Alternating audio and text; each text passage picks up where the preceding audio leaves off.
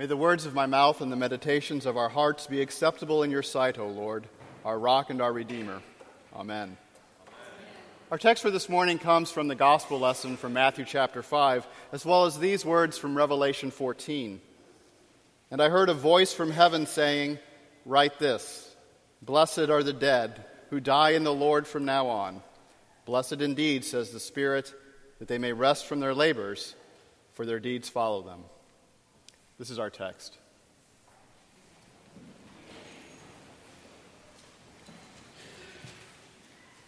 These passages from Matthew that make up today's gospel lesson are probably very familiar to you.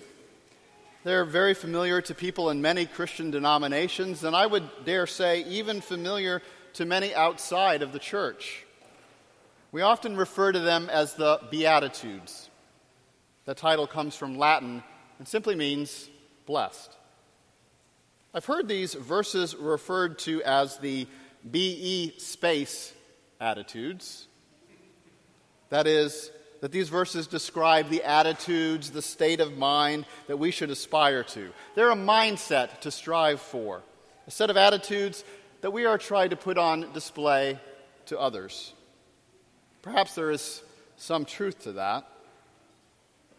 But are these words from Jesus really a table of rules that we are supposed to follow?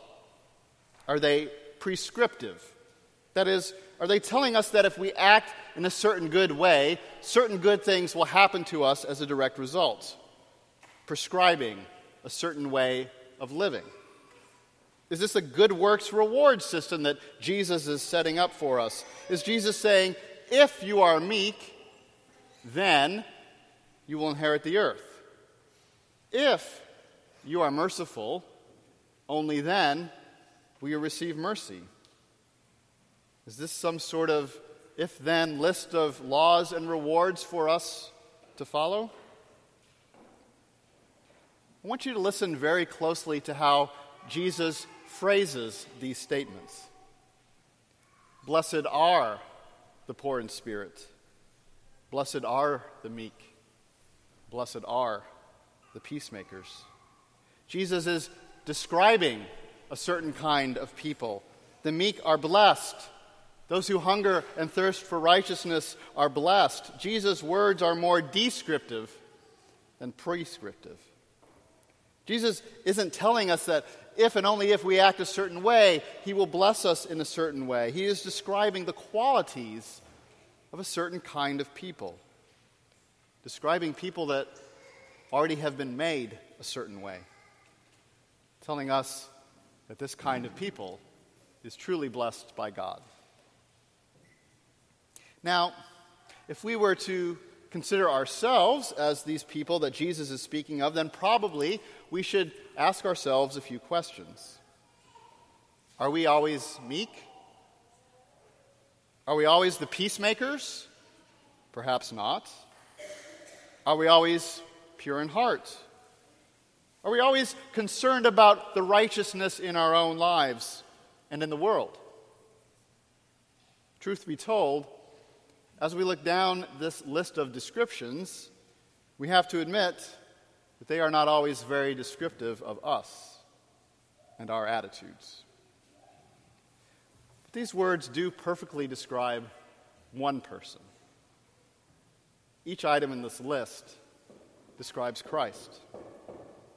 He was poor in both terms of human wealth and poor in spirit, in that he cast aside the majesty and the power that was his in heaven to be born in a lowly stable, to lowly parents, to live a lowly life, to die a criminal's death. He mourned for those who rejected him. He was meek as he allowed himself to be arrested and tortured and executed. He hungered and thirsted for the righteousness of his people. He was merciful to all he was pure in thought, word, and deed. He was persecuted and reviled for claiming to be God. And on the cross, his sacrifice made him the peacemaker between us and God. Really, these words of Jesus most closely describe Jesus himself. The joy then in these words is that because they describe Jesus, they also describe his people. For you see, according to our own sinful nature, we are not meek, nor merciful, nor pure in heart. But by virtue of our baptisms, our lives have been connected, have been intertwined with the life of Christ. Those times when we are peacemakers, we point to Him, the final and true peacemaker. When we are pure in heart, we're reflecting the purity of Jesus. When we suffer for doing what we should, when we are mistreated because we are Christians, this is because Jesus was reviled and because he suffered.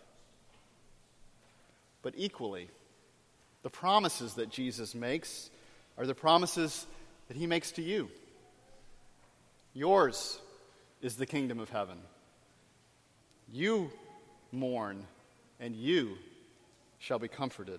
You shall inherit the earth. You shall be satisfied. You have received and shall continue to receive the mercy of God Himself. In your flesh, you shall see God. You are called children of God. Rejoice and be glad, for great is your reward in heaven. And that brings us to the somewhat similar sounding words from Revelation 14 13. And I heard a voice from heaven saying, Write this Blessed are the dead who die in the Lord from now on. Blessed indeed, says the Spirit, that they may rest from their labors, for their deeds follow them. Instead of blessed are the poor in spirit, blessed are the meek, blessed are the dead. In our gospel lesson, Jesus is describing his people both now in this life and finally what will ultimately be fully realized for us in heaven. Yes, we are comforted now. Yes, we are shown mercy now. Yes, we are called children of God now. But because of our baptisms, those promises will reach their fulfillment when we die or when Christ returns in glory. With these words and the other words we heard from Revelation 7 in our second lesson this morning, John is describing the culmination of our being blessed by God. Not because of our mercy, not because of our meekness, not because of our suffering and peacemaking, but because of Christ's. Those who die in the Lord are blessed eternally, resting from their burdens and labors. The saints in heaven are perfectly pure in heart. They know true mercy. They see mercy face to face. They are fully at peace. The hunger and the thirst for righteousness that God fed them in his body and blood during their earthly life is now perfectly satisfied in heaven. The rebuke and the reviling they suffered for the name of Christ in this life of the great tribulation is replaced with eternal life in the presence of their Lord and Savior.